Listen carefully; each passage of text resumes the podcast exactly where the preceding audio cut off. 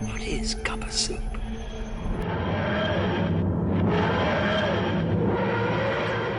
Welcome to TARDIS Talk, where each week we'll be taking you through our sorted thoughts and feelings on a series from the revived era of Doctor Who. This week, we'll be celebrating 50 years of the Travelling Time Lord as we go back to 2013 for the anniversary specials in Night of the Doctor and Day of the Doctor. I'm Chris, and with me as per usual is Cook and Matt. Hello. Hello. Hello. A bit weird this one because obviously we're going back, even though we covered Series 7 last week, and technically Day of the Doctor is Series 7. we're sort of going back an episode, so we're almost time traveling in a way. Um, Night of the Doctor, then. Uh, let's open this one up because this came out of nowhere. It was a bit of a surprise. It dropped suddenly, nobody was expecting it, and we got Paul McGann back as the Eighth Doctor to film his regeneration sequence, which obviously we were sorely lacking because nobody ever saw Eccleston kind of how he came about, did they? Um, a brilliant sudden twist by the BBC to do that. Well, yeah, I mean, even again, McGann's opening line is very much a case of, you know, I'm the doctor, but not the one that you're expecting. Was yes, okay, it was very direct, but it, no one was was going to see that coming. Uh, although, has to be said, just a little production nod at this point. When he says that and he runs towards the camera, I feel I can't help feel like they leave that shot lingering a little too long. It's almost like he's running toward the end of his track, like he's about to hit the camera. Have you noticed that? Uh, no, go, go back and watch it. It's like he he says, "I'm the doctor," but not the one you're expecting, and then he runs towards the camera, but they leave the camera tracking facing directly at him. It's almost like he's about to collide with the bloody thing. But uh, yeah, a funny little minor thing anyway. I Love the concept though. Um, doctor dies, Eighth Doctor dies, um, basically choosing to to be with this woman when she's going to die. Um, and then, oh yeah, but that it was also fairly interesting because she, you know, normally the Doctor meets a potential companion and it's all whimsy and enjoyable and they're completely enthralled by him. And in this scenario, we had somebody who was disgusted, would rather die there than actually go with him. yeah, and herein lies my issue with the Time War, but we'll get to that later. Um, I mean, it does raise a question: Why did the Eighth Doctor sacrifice himself for this person he's known thirty seconds? Maybe he's just pissed off with the Time War at this point. or maybe he left his key on the other side of the door and he just felt too embarrassed to say anything. That's a possibility. rather, he'd rather die uh, than uh, show his show his ineptitude.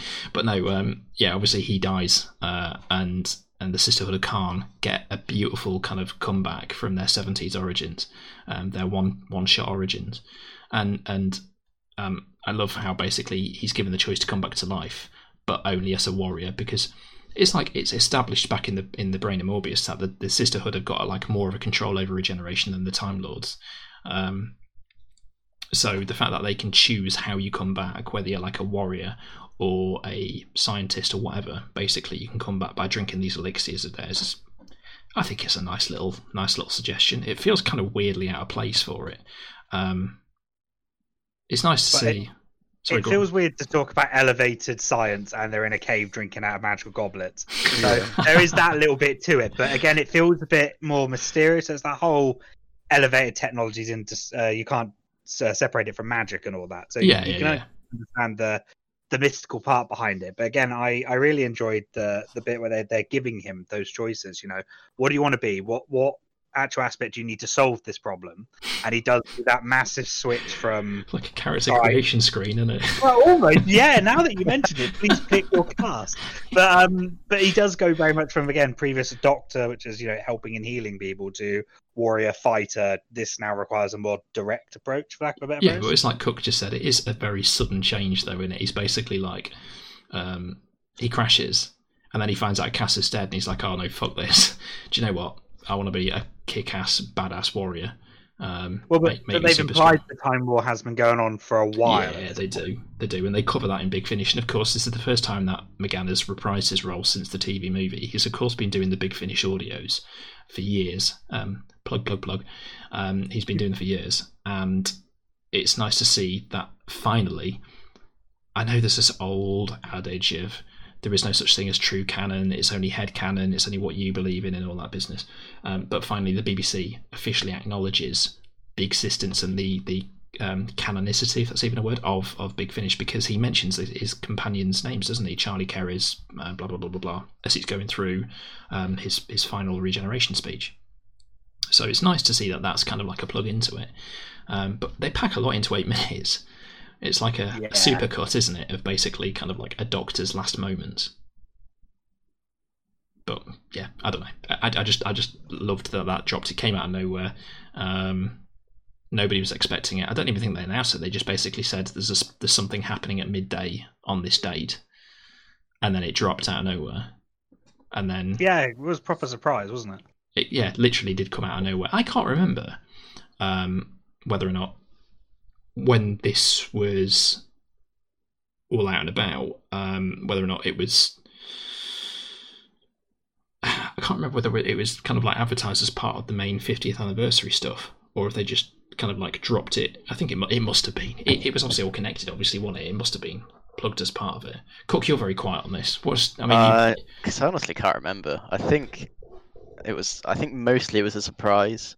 I Yeah. don't think it was necessarily part of the main sort of advertising run yeah. round. No, fair play, doing. fair play. I think it was such a busy time though, wasn't it, from an advertising point of view for Doctor Who, in terms of save the day, hashtag save the day, and um, the general 50th anniversary with that awesome trailer that they did. Um, you know, where it goes through loads of kind of um, cardboard shots of, of of the different doctors doing different things and, and whatnot. Um, but you got to bear in mind, like, it's nice that they brought that that's that regeneration sequence in specifically they've made that special specifically for the for the regeneration sequence so that we could see that but didn't It just begs the question: Why didn't they just put him in the put him in the episode i know I know. Yeah. that's what really aggravates me I, I I did it in. Do you know what? I, I re-listened back to last week's episode, and I sound like such a moany old bitch. So I think this is the era. I'm sorry to our was listeners. that different from every other day. Yeah, that's a fair point. Apologies to our listeners, but from now, from this point on, I, I'm just going to sound crotchety with most of the episodes that we talk about. Um, no, I, I think like you're right. Why didn't they just include him in it?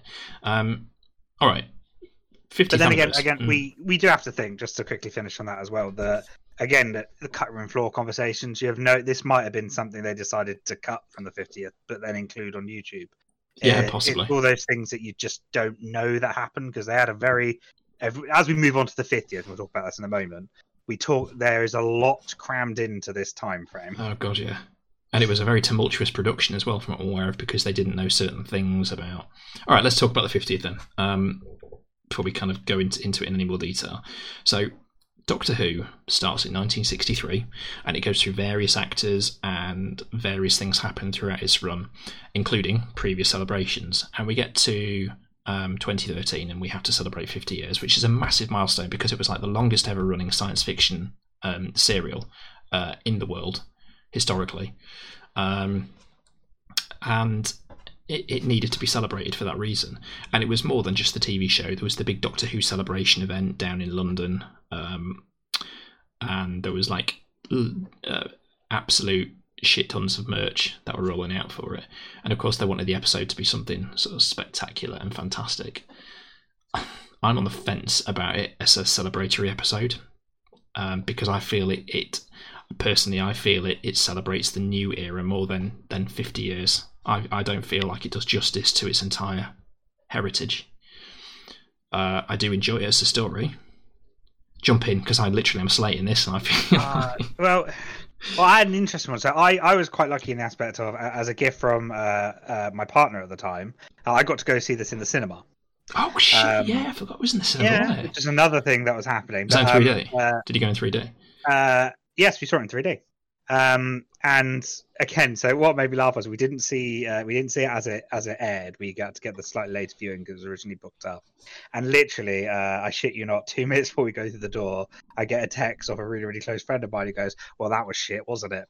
So just as Aw. I'm about to go in, I was Oh, like, wow. "Oh, I can't believe you've done that." But you know, to her credit, she knew I was going to see it in the cinema, so I I put it away and watched it when with open eyes. But we got some really good um like advertisements, and there were some clips and things that involved uh, both um uh ten and eleven that actually appear on screen before you get to actually go in and watch the show. So oh, my old friend Strax was in those adverts, wasn't he? yeah, you know there were some clips like that. So some of them were better than others. Isn't what I a load found of that um, front. Sontarans eating popcorn or something? And they Uh, that was like I said, there a- was quite a few clips, so that's one of them. It, yeah, it's nice to Um, see that they managed to get Doctor Who as like a big cultural thing. They're so big and cultural that they managed to get it in big chain cinemas and make it a proper event. Um, Yeah, and and this is the bit I was trying to get to, which is it. it it was nice that they built up that sort of level of excitement, but like Yeah, you yeah. said, I don't think it. I think it solves a modern problem, and what I mean by that is it solves the whole questions we've been asking for years about the Time War and Last of the Time Lords and all that. But it doesn't necessarily give uh, due respect to its entire time. mm, But then I also have to add in that extra citation of there's still, you know, if you wanted to go back and try and give credit to that entire period, that's a lot to get in and on screen while It trying to tell one cohesive story. And yeah. I don't even, uh, you know, I'd like to think myself as quite a creative guy, and I have no idea how you'd accomplish that. Well, I mean, like the the, the thing is, eh, the, the the main argument that Steven Moffat gave, I believe, um, and I don't know how true this is. I may be second sourcing this. I don't know. Is that the actors? Um, obviously Tom Baker excluded because he does have a cameo in it, but Peter Davison, Colin Baker, Sylvester McCoy. uh, Paul McGann excluded again because he had this whole own little mini-sode. So those key three actors basically um, weren't included in in it um, because they're too old. But I don't buy that, and I don't buy that for one solid reason, and that is Time Crash, which was Well, I believe Steven I- Moffat, wasn't it, who did Time Crash? yeah, I think Steven Moffat. So I don't Time buy Crash. that argument, um, especially having seen, uh, like uh, Sylvester McCoy recently reprised the Seventh Doctor role for like um, an advertising video for one of the Blu-ray box sets, and he wore the outfit, and the bloke is like old and decrepit now. I feel really harsh saying that because he's my favourite Doctor, but you know, in the suit with the pullover and like the the Panama hat and the umbrella. He was the Seventh Doctor. It doesn't matter that he looks old and slightly hunched and wrinkly, you know. And I just think they could have found a really creative way, like in Time Crash, with a time differential shorting out or whatever it is they say, to just to explain that these doctors have come into the fray and they've aged as a result of crossing their own time streams or something. I don't know. It annoyed me that they weren't included. The reason I didn't buy it is because the first Doctor had had three separate actors. So it doesn't that even as matter. well. That as well. I mean, yeah. Uh, I, okay, let's let's start afresh with this this conversation because I think we've started on the wrong tactic. I do appreciate it and I do love it as a 50th anniversary. I remember watching it, and there are certain moments in it as a Whovian, I have no shame in saying I welled up quite badly. Um, you know, it, it's it's a way it's a love letter to the fans in some parts of it. It does some strong things. It shows us the time war, which we've been waiting to see. It um, brings back a classic enemy in the form of the Zygons. Um, it brings back a classic Doctor and gives us our first multi-Doctor story, um, and it embellishes on uh, this mysterious new um, uh, mythos of, of the War Doctor, and uh, allows a, a classic, worldwide recognised British actor in John Hurt to kind of like take on the role and give something different to it that we've never seen before. Yeah, I mean, I think it, even though, like you say, there's a lots of 50 years to pack into one episode, I think generally speaking, it accomplishes what it sets out to do. Mm. Um, whether yeah, that, and it's it. doesn't just reinforce that by saying it's full of nods and Easter eggs and all those types of things that you'd expect to see. But I think from a from a story perspective, it would have been extremely hard to achieve getting the last fifty years into one straight plot. What is the runtime? 70 odd minutes, I think. Right. Okay. So yeah, you're right. They, it, it would have been it would have been difficult to try and get everything in there. I mean, let's not. I tell you what. Let's not focus necessarily on what it did wrong, um, and more on kind of what it did right. I mean, we've got Clara and the Eleventh Doctor at this point, so we're kind of going back a week here because we've already discussed Eleven's departure. We've got Clara and the Eleventh Doctor, and you were mentioning, weren't you, last week? Cook, I think. I think you mentioned. It's Yeah. weird how Clara has this tonal shift between Series Seven and Series think- Eight, and I think this is the crossover point to a degree, isn't it? This is definitely where they start getting Clara right. Yeah. Um, in terms of her character, I think purely because they've now brushed the Impossible Girl mystery under the rug, basically. Yes, yeah. I mean, for me, I found it a bit of a weird leap for the character how she suddenly went from being a nanny to a secondary school teacher in one fell swoop without any kind of exposition between the two. At Um, Coal Hill. At Coal Hill, of all, I wonder how she got that job. Nudge, nudge, wink, wink. Yeah. Um, I wonder if the doctors are on the board of governors at that place. It wouldn't, wouldn't, wouldn't surprise me. Uh, the amount of times that they've been to that. school. I mean, you talk about Coal Hill there. Actually, it beautiful. The, the the start of that episode is is beautiful. Um, it mimics the start of the original episode uh, back in 1963 with a policeman doing his rounds. Um, it's even black and white for a moment, isn't it? And we get the old-fashioned logo. Yeah. hmm But of course, the signage is kind of down, and, and then we see the school. Um, it's not the first time the skull's obviously appeared in the show. It appeared back in the 60s, and then it was back in in um, Remembrance of the Daleks in the late 80s, and then of course it's back again in Series 8. Um, so Coal Hill, and then it gets a bloody spin off. So Coal Hill in itself is a bit of an iconic place. Um, but I, there's also something about that opening shot as well. Not that opening shot, that opening sequence where we haven't seen the Doctor yet, and uh, Clara has to go and meet him. She gets oh, apparently she can ride a motorbike now. That's the thing. So she gets on a motorbike and she whizzes off like a badass. And that beautiful shot of her riding into the TARDIS on the motorbike in one in a one shot is just fantastic. I love that. I absolutely adore that. I wonder if that's a nod to like the very first time they did that when uh, Ian and Barbara go into the TARDIS, or I think they leave the TARDIS the very first time they've travelled somewhere, and you get that internal external shot in one take, which is brilliantly done. I'm not sure if it's a nod, but you're right. The shot itself is absolutely It's, fantastic. yeah, sorry, yeah, that's that's the that's the gist. Yeah, so the episode in that case then is, um, it, I think another thing it does right is the Zygons. Um, whether or not they are weirdly placed in this in this episode, I don't know because they only appeared in one classic Doctor Who story. So I find it weird that they decided to bring specifically bring these creatures back for the 50th anniversary. It's a big gamble. I think it must have just been a on a whim from Steven Moffat, really. it worked, but it's it was a big bloody gamble to bring something like them back. Um, because I love the Zygons, they're a great great idea. I think they work perfectly in in uh, Invasion Inversion in series nine. Yeah, series Yeah. nine. Um, Which is a sequel to this episode, actually. it is exactly that because if you mention that, Day of the Doctor has got how many plots has he got? Three, I think. So it's got Zygon plot, and it's got Time War plot. Yeah. What's the third? Mm, I was going to say the moment, but the moment's not really a plot. It's more part of the Time War stuff. So maybe there's just two plots running concurrently. Yeah, just we'll call it Yeah. two plots. Save it getting confusing. So basically, I mean- you've got this invasion thing, haven't you, with the Zygons trying to invade time through paintings. Um, For for an episode that does force two concurrent stories together, I think it does do it extremely well. oh, it does. Yeah, Matt, you said earlier though it, it packs a lot in. I don't. I didn't know whether you were kind of saying that with a hint of derision or not. Yeah, so for me, I I I think the both stories separately are fantastic. I think the bridge that connects them is so loose that it's almost not worth having it. I mean, there is. What is the bridge? That I I literally don't know. It's the whole storing things in uh, in the 3D time uh, time Yeah, the painting. painting. Yeah, the Time Lord Yeah, painting. and I'm like- yeah. If we went through the entire Zygon bit just to get that, there are hundreds of thousands of other ways to get the same effect. it does seem like a weird choice, doesn't it? It's a Oh very yeah, 'cause loose that's what they used to connector. Gallifrey, isn't it? Yeah, I like, suppose it's a very Where did the- loose connector. Where did the Zygons even get that from? If it's Time Lord art, they never mention that. Nope. No, they never ever, Not at ever all. mention that. I'll tell you what I did like though, actually, because it's just come up on screen. The um, statues bit was quite clever because I didn't really see that. Oh yeah, that went that's straight quite over cool. my head too. Yeah, that's quite cool.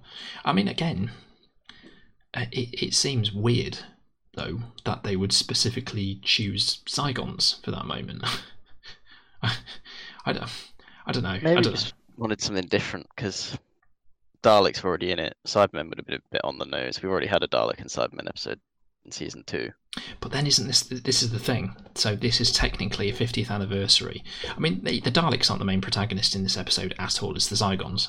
The Zygons are the, the main protagonists. They are the cause of the threat, and they are the ones who are going to kind of like you know, you know. Yeah, but I think Yeah, that is true. if we're choosing, like you said earlier, a 50th anniversary special, we want to go back and honor some of the past. It's probably a really good opportunity to bring an old enemy into the modern age. Well, again, that is also probably why they did it. They thought let's let's do this this way. Um, I don't know. Uh, to be honest with you, any any fan of the show could say, "Oh, I can think of a better way of celebrating 50 years of, of it," and and any I think I think many different ways of it would work. Um, a lot of argu- are actually in this episode. They're in a painting in the uh, oh, they are, aren't they? That's right. un- Yes. under gallery. They're Yeah, that's they're on a true. So they, they get a brief cameo. Um, yeah, there's there's there's various different nods to it. I tell you what I found interesting though. Name of the Doctor feels more like an anniversary special than than this does Oof. because of the amount of controversial. lore nods to it. Mm, I I Um, disagree purely for the Oh. multi-doctor aspect.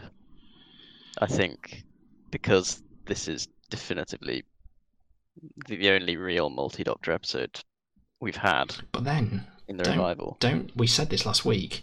Uh, I think you mentioned it, Matt. You said that you thought that the special was going to be the Doctor trying to get out of his own time stream. Yeah, well, there was again. My partner at the time said that idea as we saw the uh, his his timeline scar sort of collapse in the background. Yeah. Um, and that to me sounded like a great idea, like trying to escape from sort of like historical events they had encountered before. But then there was, like I said, there was no explanation as to how he got out of his own time stream and why that was so centralized on screen. So maybe it's just reading too much into what amounts to a three second clip, but it sounded like a good idea. Yeah, I mean, I I just don't know whether or not it would have been better to have have uh, the Eleventh Doctor going back through his own past and meeting various different incarnations of, of his Doctor at different point. This is it. I'm doing exactly what I just said about two minutes ago.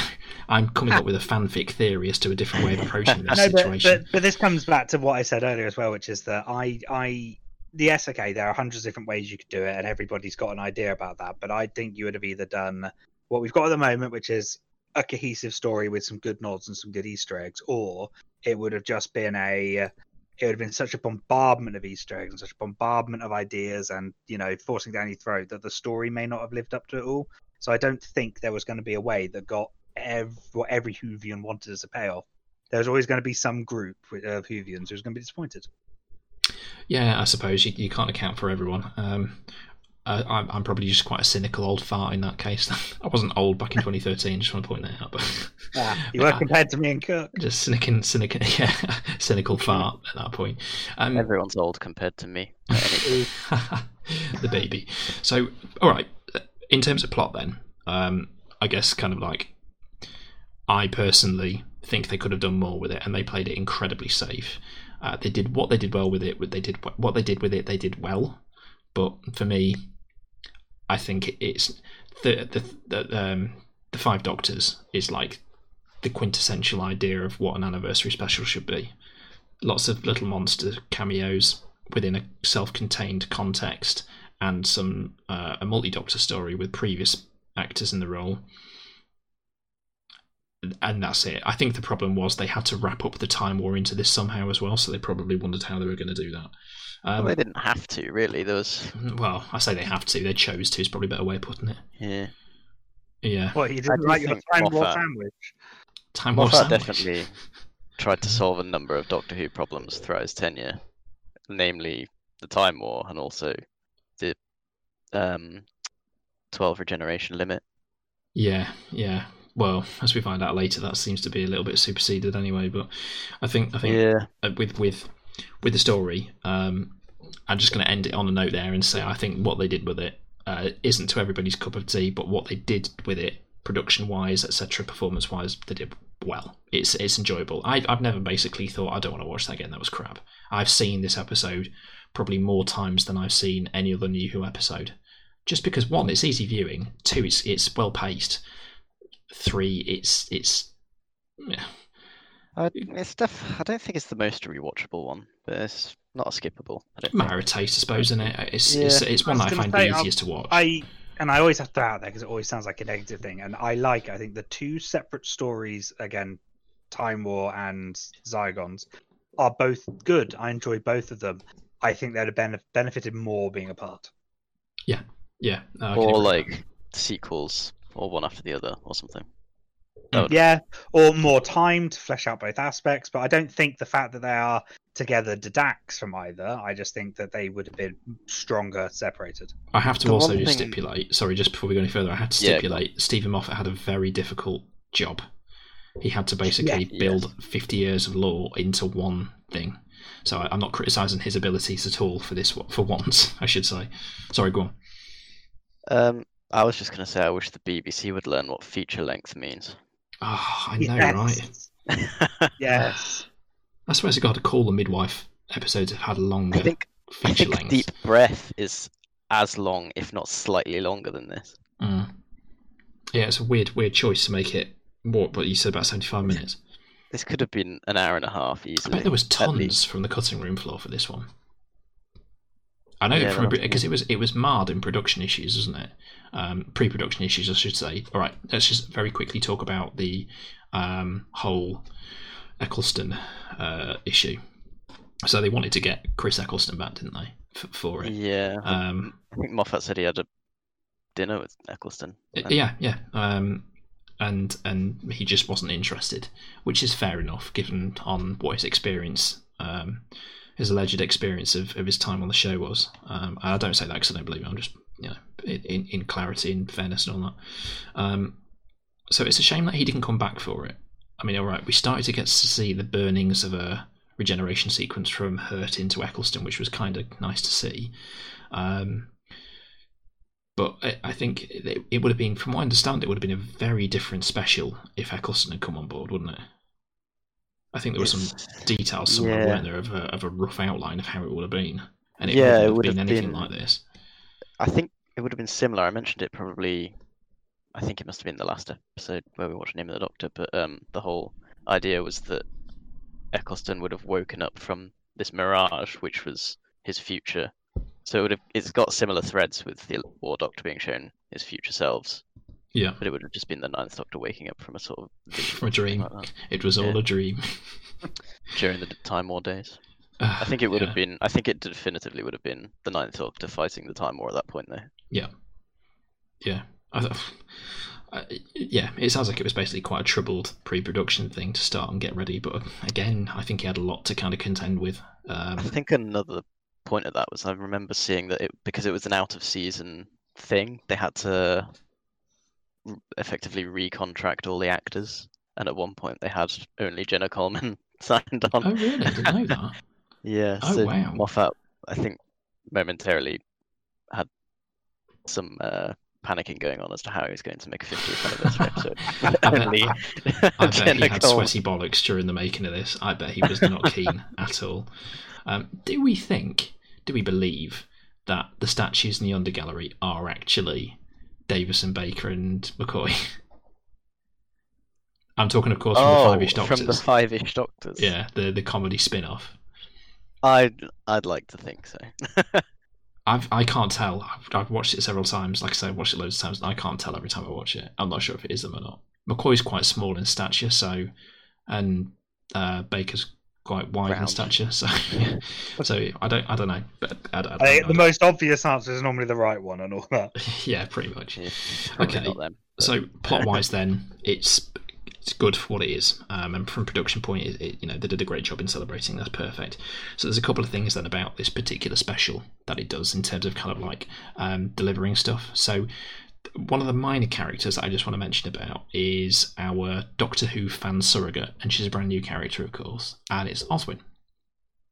Oswin Osgood. Uh, yeah, is it Oswin Osgood? this um, yeah, yeah, Os. That's no, that's no, Osgood. No, Osgood Petron- is, is Petronella Osgood. Petronella Osgood. That's right. Why Yeah, did they well- choose a character with a similar f- name? Um, of course, she's got the, the, the Tom Baker scarf and the bow tie, and she's basically a Doctor Who fan, uh, like a meta Doctor Who fan, isn't she? That's the gist. Yeah, The purpose of that character is to be that, and plus she's a unit character as well. So it's like saying, "Hey, all you cosplayers, you can be like me too." Well, I, I love the character. I think she's great. I think it's a perfect little uh, decision to include someone like that. And of course, it was nice to see Unit having such a role in the 50th anniversary as well. Of course, Kate Stewart came back into it um, and had quite quite the part in it as well, didn't she? yeah. Uh, honestly, I don't really think there's too much to say about that. I mean, Unit's been part of Unit's been part of Doctor Who for ages. so Denied Kate It would have it would have been a glaring omission to not have Unit in this. I. Yeah, the, the Brig's mentioned in this briefly, and he? he gets a, a brief mention, doesn't he? Or is there a picture of him? I can't remember. It's one or the other. Probably both. Yeah. There's a lot of pictures of old companions in the Black Archive. Yeah, there is. Yeah, that's that's quite funny that part. All the all the previous kind of like um, you can tell they're just taken from the front of TV Times across the era, can't you? Picture of Sophie Aldred as Ace and Carole Ann Ford in the Invasion of the Daleks. Um, or a Dalek invasion of Earth rather. So okay, so in terms of other characters, then one of the big characters, of course, is the one introduced in the name of the Doctor, and that is the secret incarnation in the War Doctor. I still, to this day, cannot think of him as the Doctor. I just can't. I find it really hard to insert to slot him into my head canon. I know he is, and I accept it, but I struggle. Do you get what I'm saying? Does that make really. sense? No. I mean, I so I, I, I after seeing you know what like the ten seconds of him we had on screen before the special, Mm. um, I definitely envisioned him to play the Doctor one way, and my expectations were completely flipped when I saw it in the fiftieth. Oh, he does But a in a great good- job. Yeah. Oh, yeah, absolutely. I'm not saying, by the way, my expectations were flipped in a bad way. Just how he planned on playing that character was completely different to how I thought he was going to play it. Mm. I- Um, Yeah, I definitely thought he'd be a lot mm, um, more um, military. Yeah, that's what I thought. Maybe by this point he's not supposed to be. Maybe he's just worn down because he keeps saying no more, doesn't he? Like a bloody parrot. So maybe, maybe by this point he is fed up of it all. just with less squawking, yeah. I don't know about that. but I, I think like um, in my head just goes one, two, three, four, five, six, seven, eight, nine, 10, 11 at this point, and I'm like, that's it. But now I have to go one, two, three, four, five, six, seven, eight, war, nine, 10, 11. like my brain can't compute Yeah, that. That's a really weird and- thing to get your head around. and it gets very it gets a lot harder as well considering the fact of one of the uh, things that come out as the end of this episode is around the fact that the the war doctor is now is reconsiders himself a doctor I know, I know. yeah, I found that a real struggle. Um, Does he though? Because he forgets that as soon as he regenerates. Yeah but then he remembers it later on because remember it's still yeah right regenerates but it's still the same character moving forwards Yeah, true. Mm. so by the time that it catches up to 11 and us the audience at this point in time he considers himself a doctor Mm.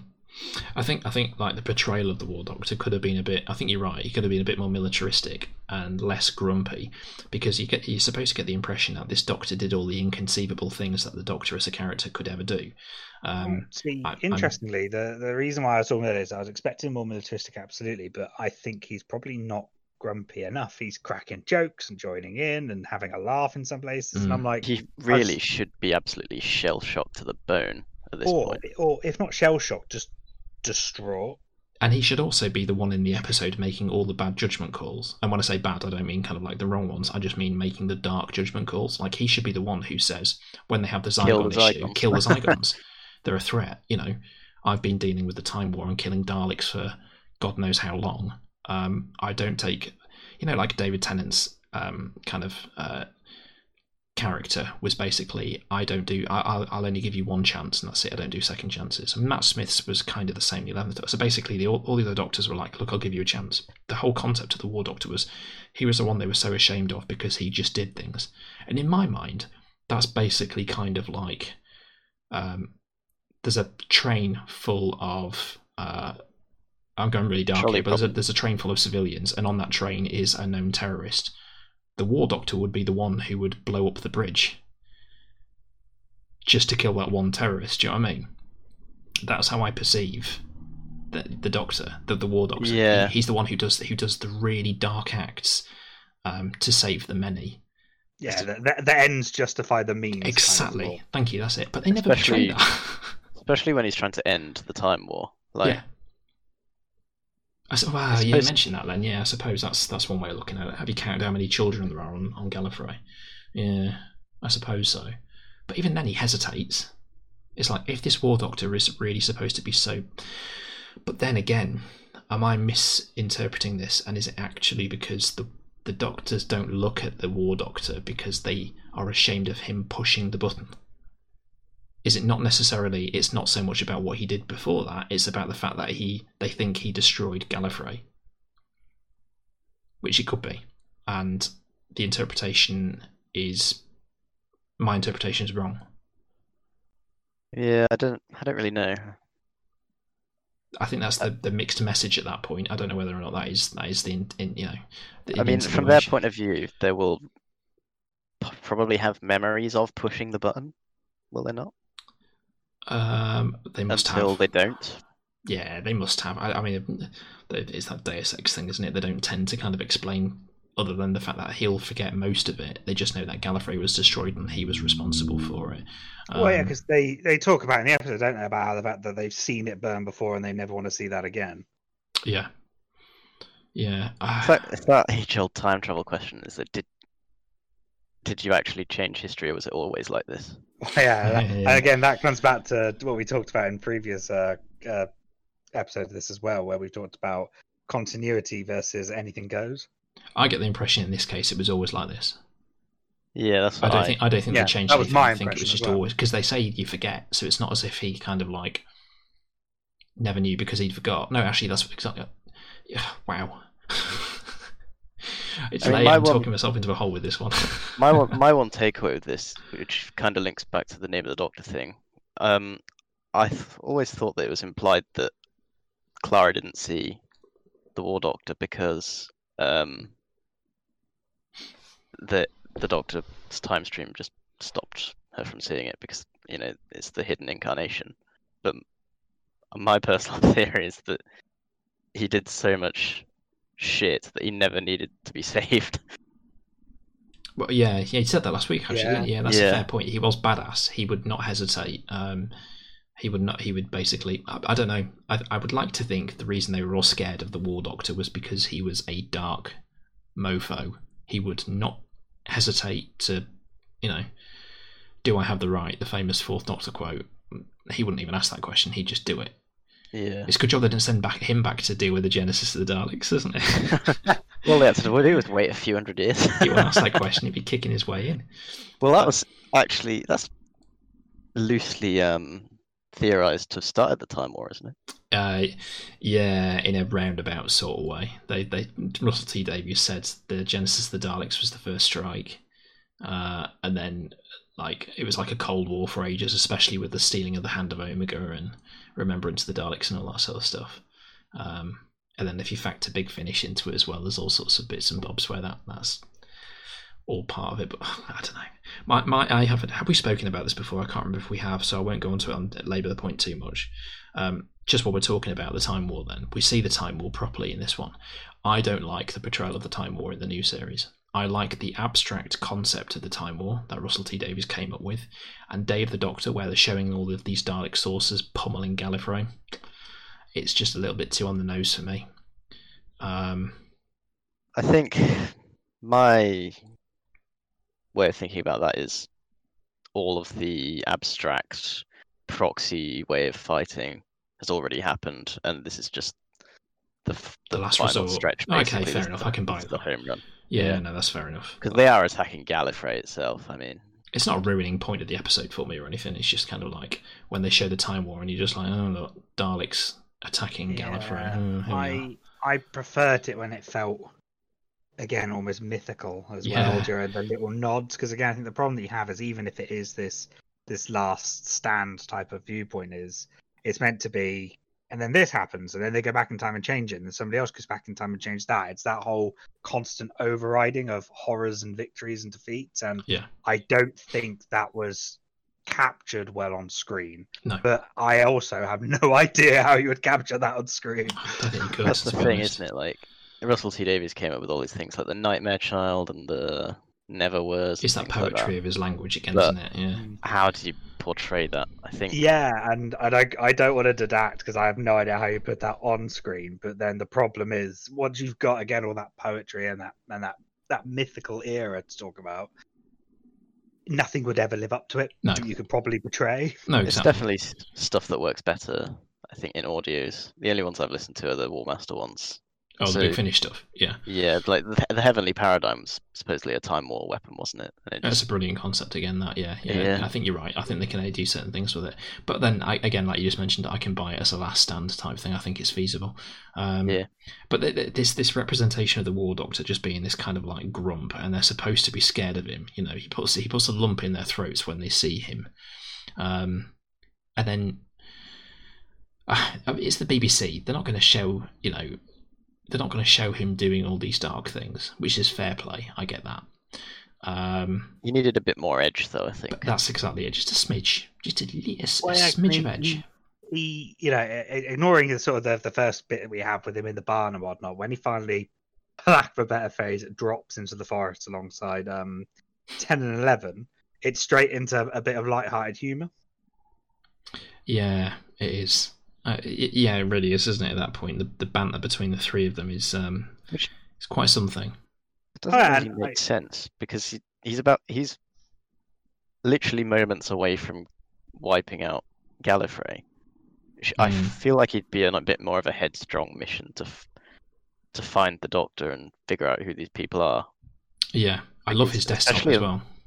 The um, magnitude of the decision he's about to make. Yeah, yeah, yeah, yeah. I do, I do, I do love um, the, the the bits that he's in, specifically the stuff to do with like um, when he's on Gallifrey and his, his catchphrase of "No more."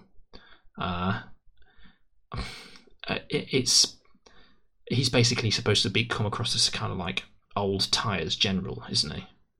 yeah. Yeah.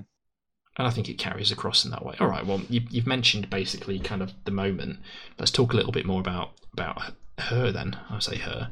Of course, Billie Piper came back and reprised the role, the, the role of Rose, which everyone loved. No one really knew who she was going to be or what she was. So it was a real delight to basically see this episode and see her come back.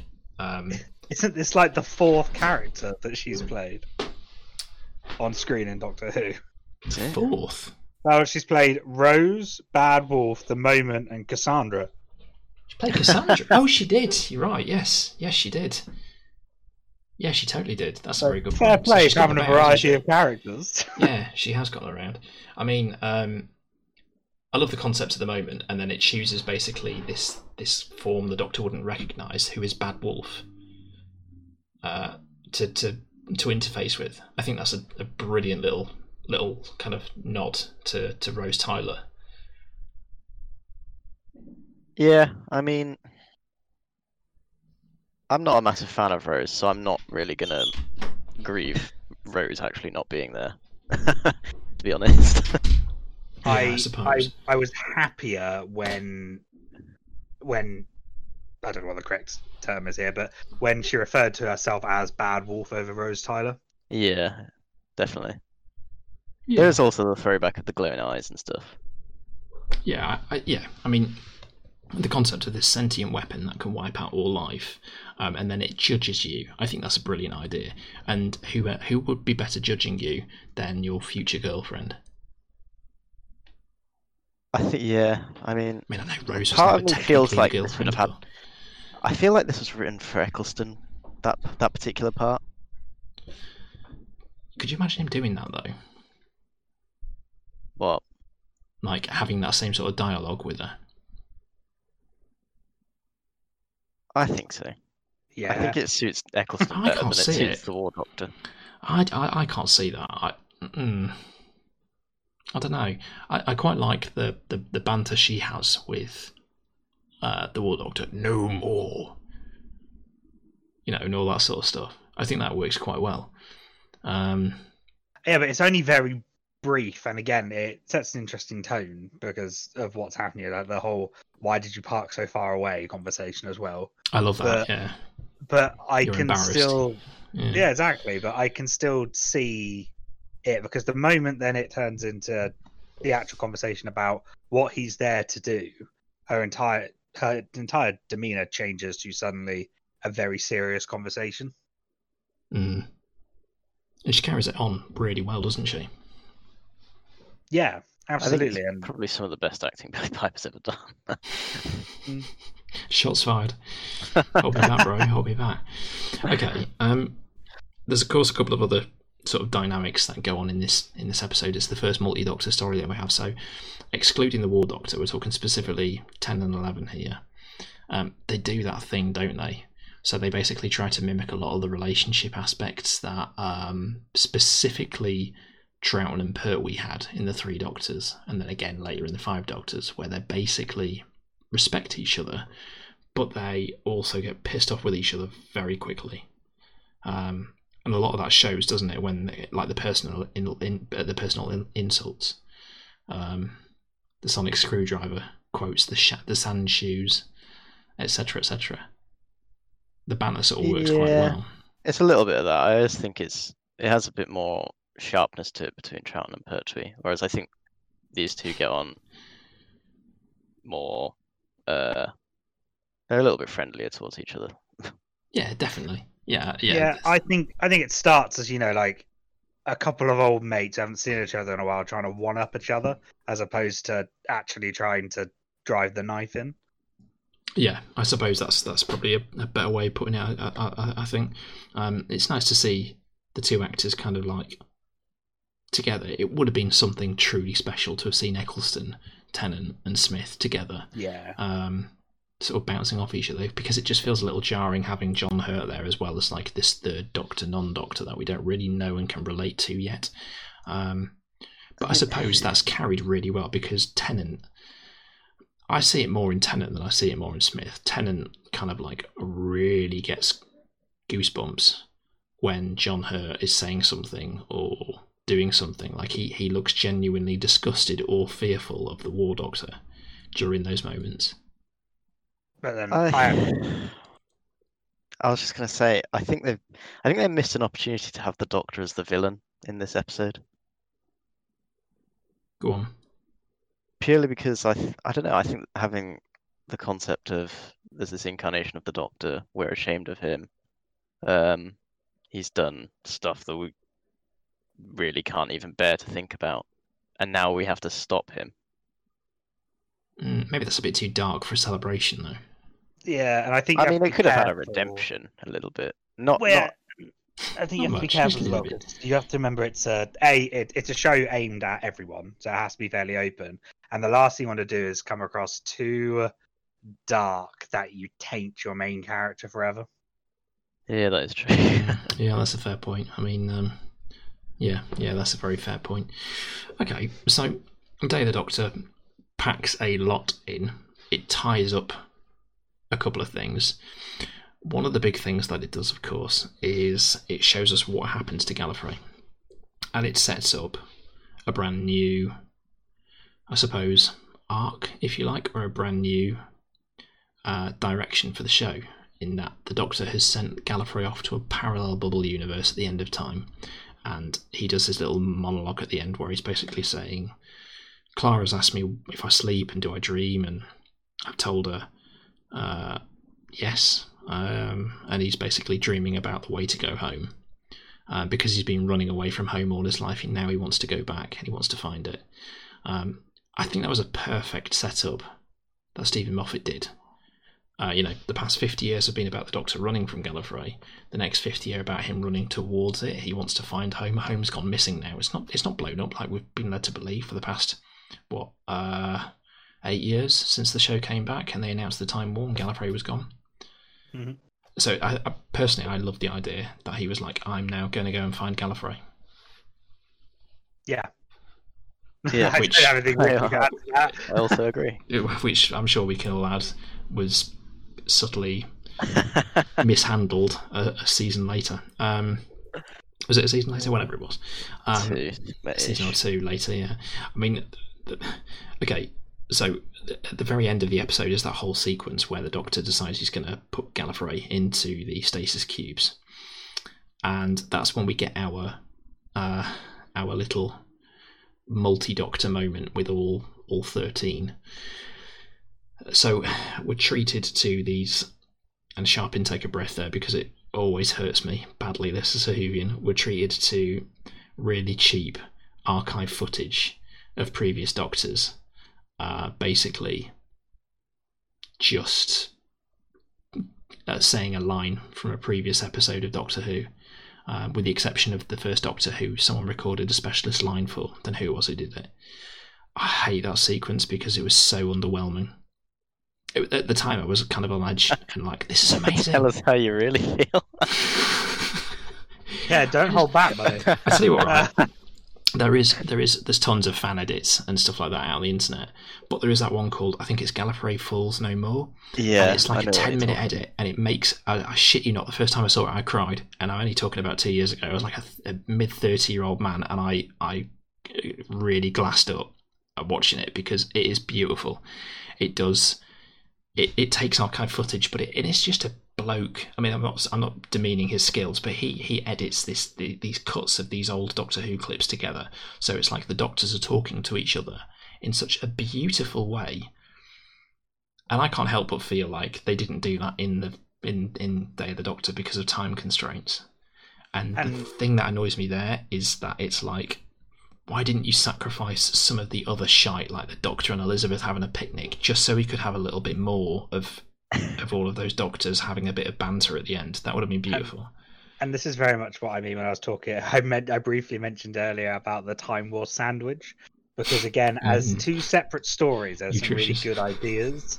But we get you know time Time War slice at the beginning, loads of Zygon story, and then we get Time War slice at the end, Yeah. and it just doesn't. Again, two separate stories that would have been brilliant by themselves, but blended together, just it mean that both suffered because of something. Yeah, of course. I mean, there's a fantastic bit in that very, very final, final closing moment as well, which nobody was ex- well, two fantastic bits actually. So let's talk about those quickly. First fantastic part was attack eyebrows.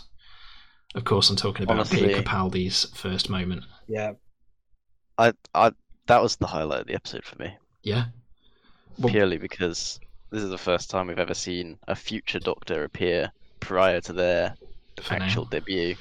Yeah, Uh, oh God, don't don't say that. hey, I'd love Jo Martin to be the next Doctor. Um, you're right. oh, yeah. I thought you were talking about uh, John Bishop. Oh. Moving on. Um, no, you're right. It was it was great to see Capaldi because it was like a teaser.